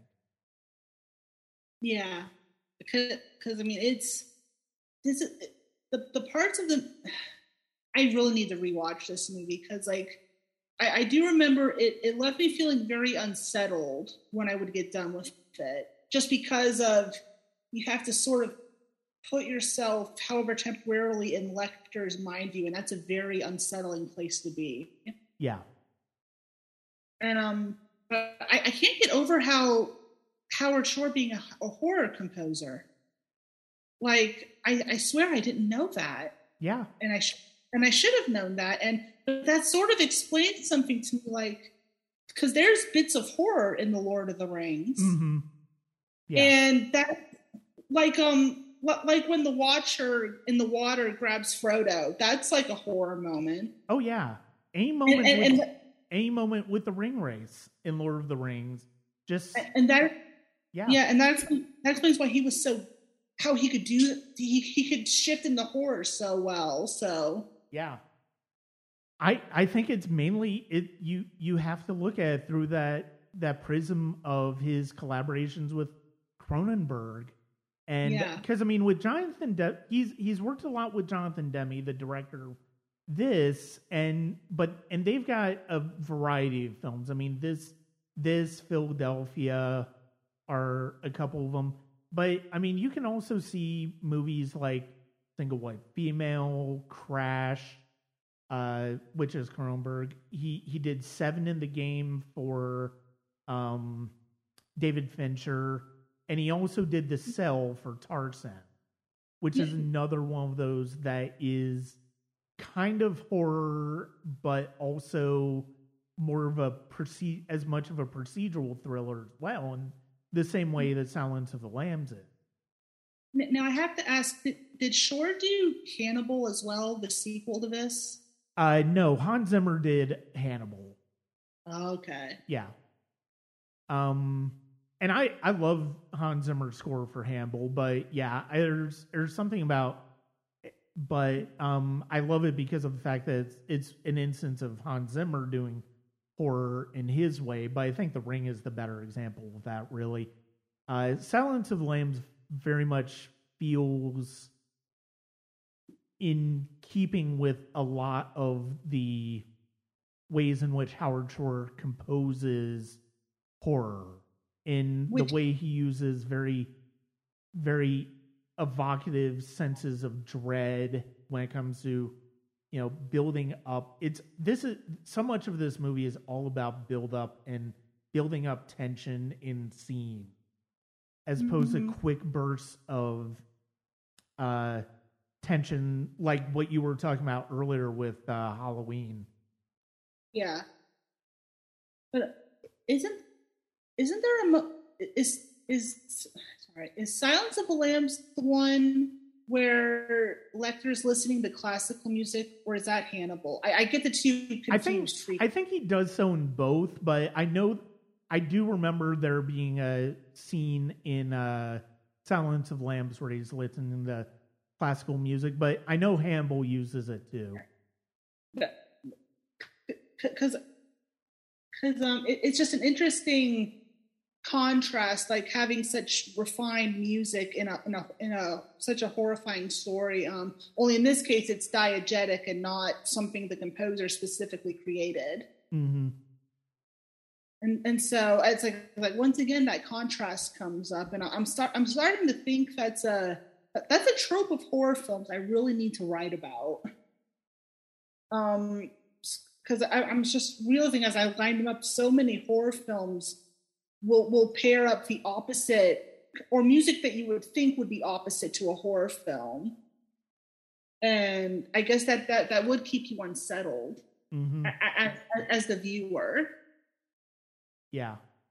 Uh, this is, you know, and this is this is a m- movie that really doesn't play a lot with definitive themes for for characters, and I think that's kind of interesting.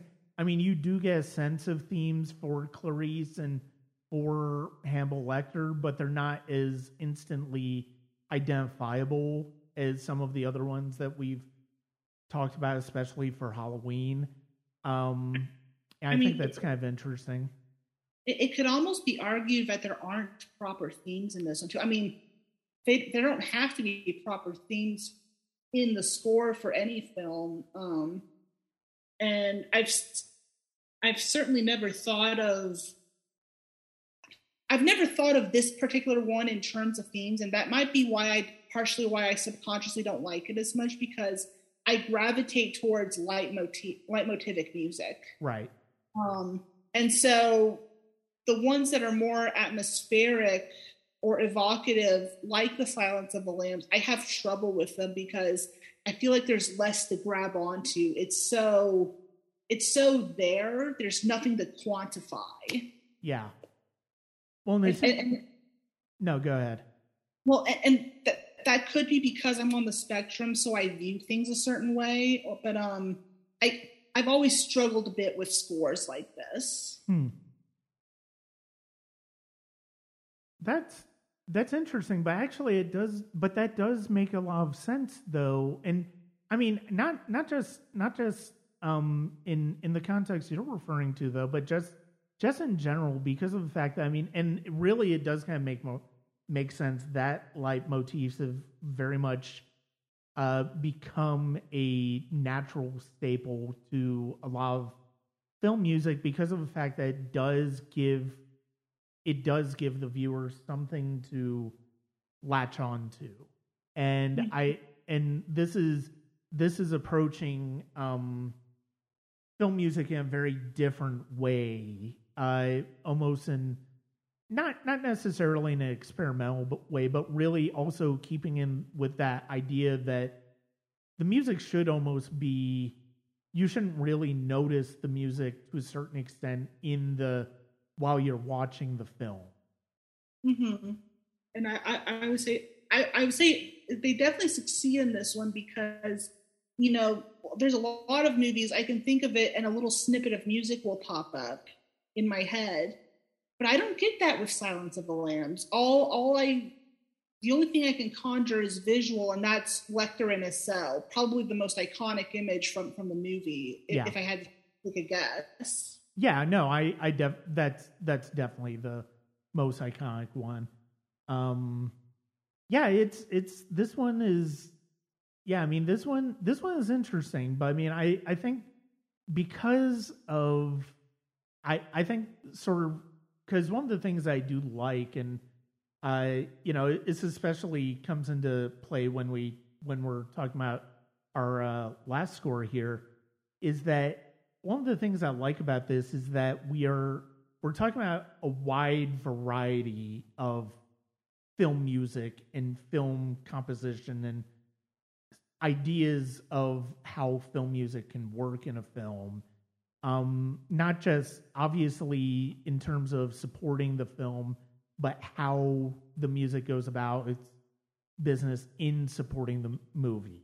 And mm-hmm. I, I think that's that's that's one of the reasons I was really excited about this one is because of the fact that most of the all of these kind of go about it in very different ways. Yeah.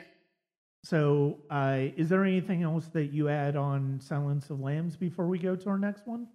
I don't. Sorry. Okay, that's hey, that's that. No, that's fine. Um, that that's that's quite all right. And so we are going to conclude with your third choice, and we're we're going to leave on a uh, sense of fun that is very much missing from the previous five films. Is 1999's The Mummy composed yeah, I, by Jerry Goldsmith. Yeah, I, I was so worried you. I was worried that when I mentioned this, that you wouldn't go for it as for horror because it's uh, honestly, I know it's a remake of one of the mo- of one of Karloff's horror films from the 30s, but I think people forget this is technically a horror movie. I um, I will admit, I mean, I was, you know, I I was I'll admit, when I first saw it, I'm like, that's an interesting choice.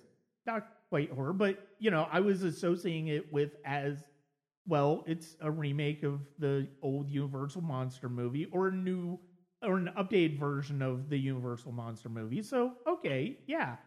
And then I listened to it. And one of the things that did strike me so much is that first and foremost, you get the strong sense of adventure of fun that most people associate with this movie. Yeah. But one of the thing one of the great things about what Goldsmith does in this score is he never forgets the horror roots of this story. Oh, absolutely not. And and, and that's part of why I picked it. Um, this is one of my favorite.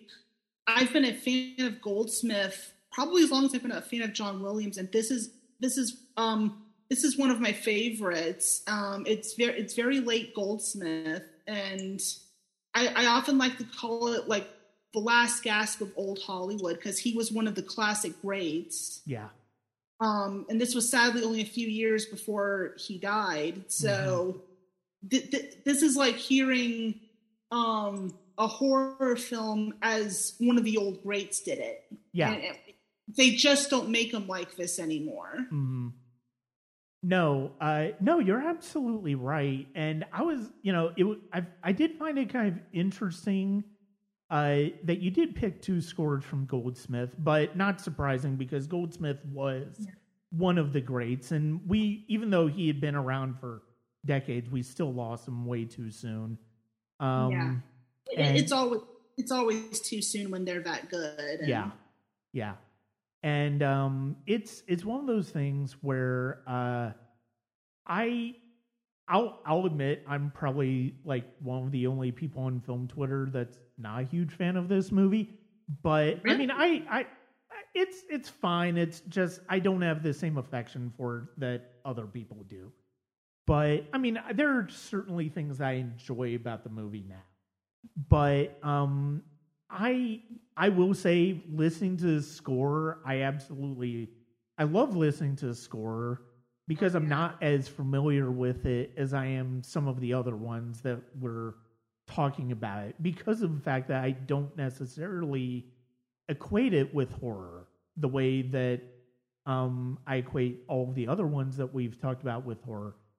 But I I love that this is this is very big and broad, and part of that is the adventure that is foremost paramount in this.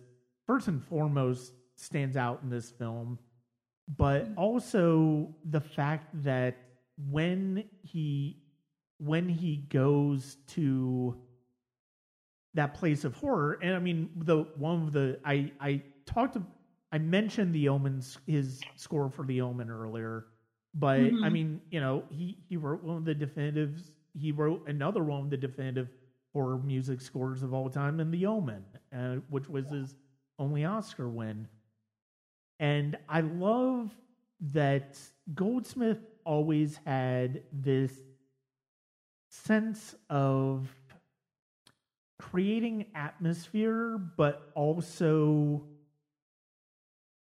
capable of doing something that is very what's the what's the word I'm trying to for it um the, there are leitmotifs, leitmotifs in this one for sure. Oh yeah, yeah, very um, much so.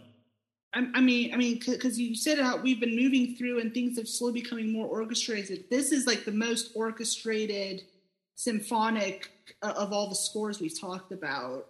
Yeah, and and I. I I've I also as um, it's a very romantic kind of horror mm-hmm. that, that, that that that he goes for. Um, and I like how it's like you know even keeping with the the full orchestra, there's that whole horror and menace, especially um especially when Im, when Imhotep and his priests are being punished. Yeah. Um, the, the, that's probably the, the the prime example. Um, because like it's just you know the music just grind there's maybe it's not proper music but there's definitely something grinding in the background that underlines the horror of what's happening to them um aside from what you're seeing of course right and but i think it really he really kicks it up a notch once imhotep starts getting his powers mm-hmm um, all the music with that, it's like, you know, it that's when it becomes epic in scale. Like, you know, it, it's, you know, it's not it's not the intimate kind of horror like with Alien. Um, th- this is horror on a grand scale. Yeah. This is no, this is very much in keeping with the tradition of the Universal monster movies and how their yeah. scores sounded, and even the Hammer horror films. I mean, yeah. I've seen, you know, I've seen both the Universal Mummy I from the 30s. I've seen the Hammer version of the Mummy. I've heard seen this one, and you know, it, it's even as as radically different as all three of those are, they're they're still selling, telling fundamentally the same story in Mm-hmm. fundamentally the same way, but it's the way that they're ways that they're different that is interesting to look at. And this one is certainly playing up more the Indiana Jones. It, it's it's melding the Universal monster movie with Indiana Jones. But it, works though. I mean, It does, yeah. I, I mean, it, and that's why it's endured so well all these years. Is that it's you know there's so much action adventure mixed in that even the one even the moviegoers that aren't usually horror fans are willing to overlook those parts because the adventure part is so Mhm. good. Yeah. But but um but but the horror parts, I'm impressed how well they've held up because you know this was made in the late '90s. CGI has come a long way since then Yeah. but the but the effects hold up, and I'm impressed at how well they hold up. Um, as, especially when Imhotep's in his first resurrected form, um, when he's all digital. Um, I don't know if you've seen the movie recently, but um, It's been a few years. I we we covered it on the podcast for our uh, class of 1999 series. So I saw it in 2019 was the last time I saw it. well, well, well, you know, you know, because like he, he comes he comes back to, to life in stages. So that first stage where he's just this withered husk, um, that part has held up extremely well. Even when he first gets his parts, like yeah, you can kind of tell it's digital, but it's not bad looking like how some graphics have badly aged. Yeah. I, I And- do think there I do think there are some moments I do remember from my last viewing that I did feel like some of the moments didn't hold up that well. I think some of them don't, but Oh, yeah. I do think there are some moments that very much do. Yeah, oh yeah, I, I, I, it- it's it's uh, it's not perfect by any means, but it's it's I've seen far worse of of, of things that haven't held up. Um, Resident Evil comes to mind when I say that. yeah. I I will yeah. you know exactly what I'm talking about too, don't you? Not really because I haven't kept up with Oh. that series because I- I, I- didn't oh. like the first one, so I didn't even bother with any of them. But Oh. my wife is a fan of that series, so I'm sure I'll watch it Well, point. Well, in, in in the first in the first movie, the one that you say you don't like, um, everything's great until the the Licker comes out. I think. Hmm. Um, and, and and it's a fully it's it's clearly a fully CGI creation, and it looks bad, so bad, so bad. It took me out of the moment instantly. Mm-hmm.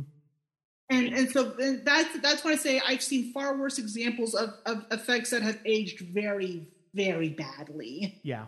Um, I, I mean, so by contrast, you have a movie that came out three years earlier, and it's held up far better than that effect did. hmm Well, and But- to a certain extent, I think that also is, you know, for for all my, you know, I'm, you know, we we talked about how I'm not as big a fan of this as other people are. At the same time, I can I I can under I can certainly see why people still have the same affection for it. I mean, the that Mhm. great sense of affection for it because of the char- the performances, especially by Brendan Fraser and Rachel Weisz, and I mean just everybody in the cast. They they know what they're doing, and the fact is, this is this ultimately knows what it is, and I I think Yeah. because of the fact that it has that sense of fun, it has that sense of throwing back to the uh you know the the Yeah. old serial adventures. I think even when some some of the effects don't necessarily work, you can still kind of overlook it, overlook it because of the fact that you're having having a lot of fun watching it. we I mean th- there's definitely a n- nostalgia factor at work here for sure um j- j- just because it is like resurrecting however briefly um classic hollywood and what made those stories so good and and and the fact that goldsmith was there to score it just made it that much better. Yeah. Um, especially um, I love I say I lo- I love how the music opened in ancient Egypt. Mm-hmm. Um, that first big, you know, when I know the city that's presented is completely inaccurate, but I don't care. It's glorious. I was like, there's a pyramid and a big, and as soon as you see the big painted sphinx, you know you're in for a ride. Yeah. You know, I mean, it's like yes, it's inaccurate, but I don't care. But I, I don't care. It looks, it looks for an ancient Egypt nut like me. That whole opening montage is glorious, Mm-hmm. and, and and the music just, you know, you feel right away that you're in the ancient past and you know even though we don't know what ancient egyptian music sounded like he still nailed the feeling that you're there in, this whole other world Mm-hmm. One of the things that I've always been fascinated by with Goldsmith in particular is his use of synthesizers in movies. Mm-hmm. And I there are a couple moments where he uses in this and normal and you know, this isn't the same as when Hans Zimmer uses synthesizers in his movies or the way a lot of even John Carpenter uses synthesizers in his movies. This is the thing that I love about Goldsmith is that it's just he, when he uses synthesizers in movies, even in something like this, it doesn't sound anachronistic to the time period that the movie's set in because of the fact that it it's an organic part of the orchestra where it just has its moment to come in and then it drops off. That's right. you know, and I I love the way he's done that over the years with synthesizers. Yeah and, and and that's that's you know the very best know how to do that like you know you can take an instrument that you do it wrong the audience will notice Yeah. but if you do if you do it right like i said it's very organic and so you don't question why it's there because it feels proper Yeah. and and um and and this isn't you know we were talking about earlier about how in you know in movies you need to know when to use silence. Um the mummy has a really good example of that right at the end. Um when when, when benny gets what's coming to him. Yeah. um there's no music. All you can hear are the scarab beetles. Mm. e- e- even before the light goes out um you know like it's almost like all the eh, all the trap sliding shut was a cue for the music to stop. Yeah. and all you hear is like his his panic his breathing like what am i going to do? I'm trapped underground. And then you hear the scarab beetles. That thousands of them. Yeah. and they're just coming in circling around him. And then it gets darker and darker. And then the sound leaves nothing to the imagination but there's not a not a note of music to go with it. Hmm. and it's just a it's just a perfect example of how sometimes you don't need music to have a satisfying moment in a movie. Um especially when a character is getting their i mean from almost the moment you meet benny you know something bad's going to happen to this guy at some point. And and it's like perf- the perfect comeuppance for a guy like that. Hmm um but also um there's another there's another theme i like in there. It's um it's the music he, goldsmith came up with for um the love between imhotep and Anck-su-namun hmm um it's one of the themes i remember it, it comes up several times and and i'm pretty sure it gets quoted in the sequel even though goldsmith didn't do that one hmm um so because i know silvestri did uh the mummy returns yeah. but it's like it's one of those and i understood why it's so sympathetic once i saw the original film because i only saw the original last year Oh wow. um, oh yeah i i did not grow up on the universal horror films i only just recently got them relatively speaking so see i've got them all now so it was only like last last year or maybe the year before, but I saw the Mummy, Mm-hmm. um, and I realized even more like by the Mummy Returns, I'm more the I understood like the sympathetic side of their love affair, but the original really helped me see that you're really meant to feel sorry for Imhotep. Yeah. And that's kind of colored now how I watch the 99 film. Mm-hmm. Like he really is in some in so many ways a tragic figure, yeah. you know. I mean I mean even I mean even more than Karloff's Imhotep Mm-hmm. because because um you know well actually no.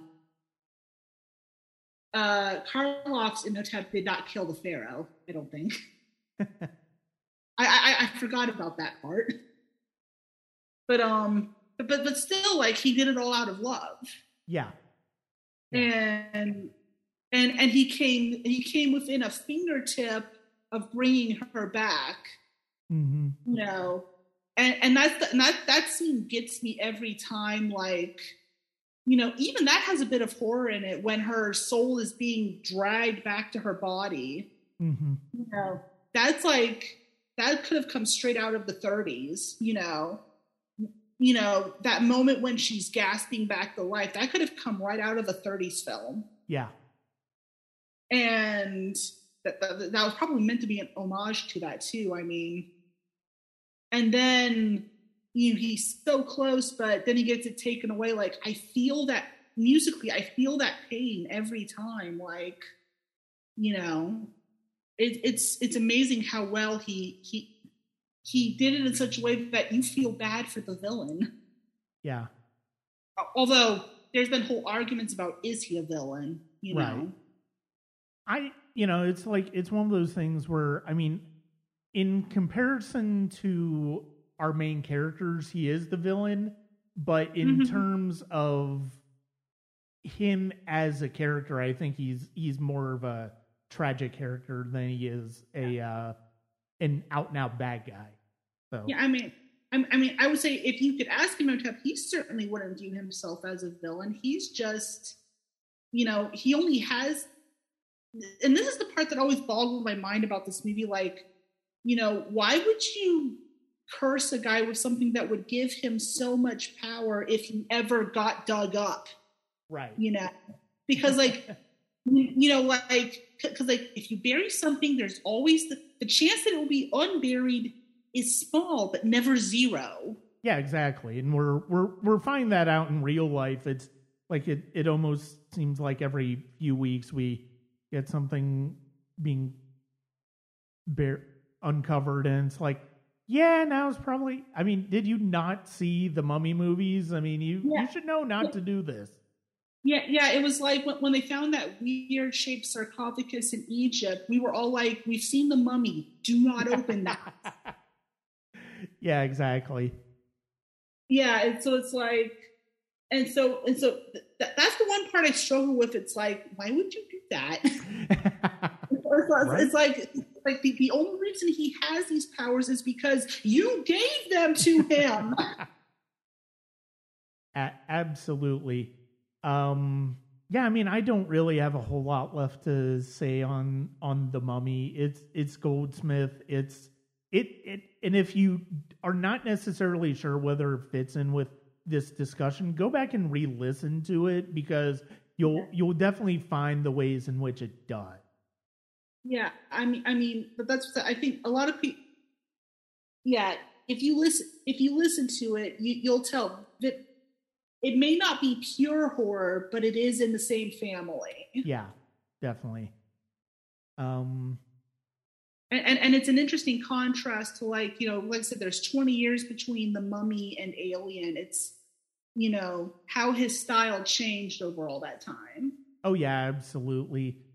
And uh, you know, that's that's one of the things that I like about um covering covering really following film music, following different composers because you do listen as you listen to their work over the years, you do hear how it's changed, how it's evolved, and in some ways how it's how it stayed the same, but it's also it's always exciting when you hear a composer, especially one like Goldsmith, who had already been in the business for you know like twenty years, I think, when uh, Alien came out, and then Something like uh, that.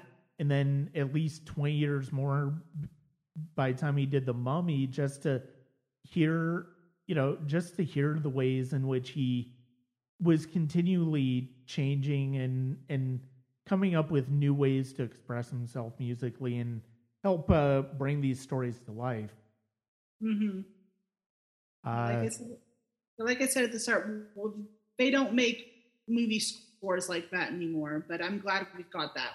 Yeah, no, absolutely, and I'm I'm glad. I I'm really glad that you put that on your list because of the fact that it did give me a chance to go back and listen to and go, oh, okay, yeah, now I completely hear why this was this was one of her choices. This this makes a lot of sense. hmm Um, well, uh, Becky, thank you very much for the discussion today and for joining me to talk about film music. My pleasure. We will definitely have to do this again sometime. Yeah, and I will. Uh, I I already have a couple of ideas in mind that may uh, that will probably make that possible. But before we sign off, uh, where can people find you online? Um, you can find me. Um, well, my blog is www.filmmusiccentral.com. That's where I, I do my blog posts. Although I'll admit I don't post as often as I used to, but I try to post at least once a month. Um, you can also find me on Twitter at musicgamer460. Um, and if you want to keep really up to date with what I'm writing, I also write for Cinelinx. Um, that's C I N E L I N X. Okay. Well, Becky, thank you very much for joining me, and uh, yeah, we'll we'll definitely have you on again. I'm looking forward to it.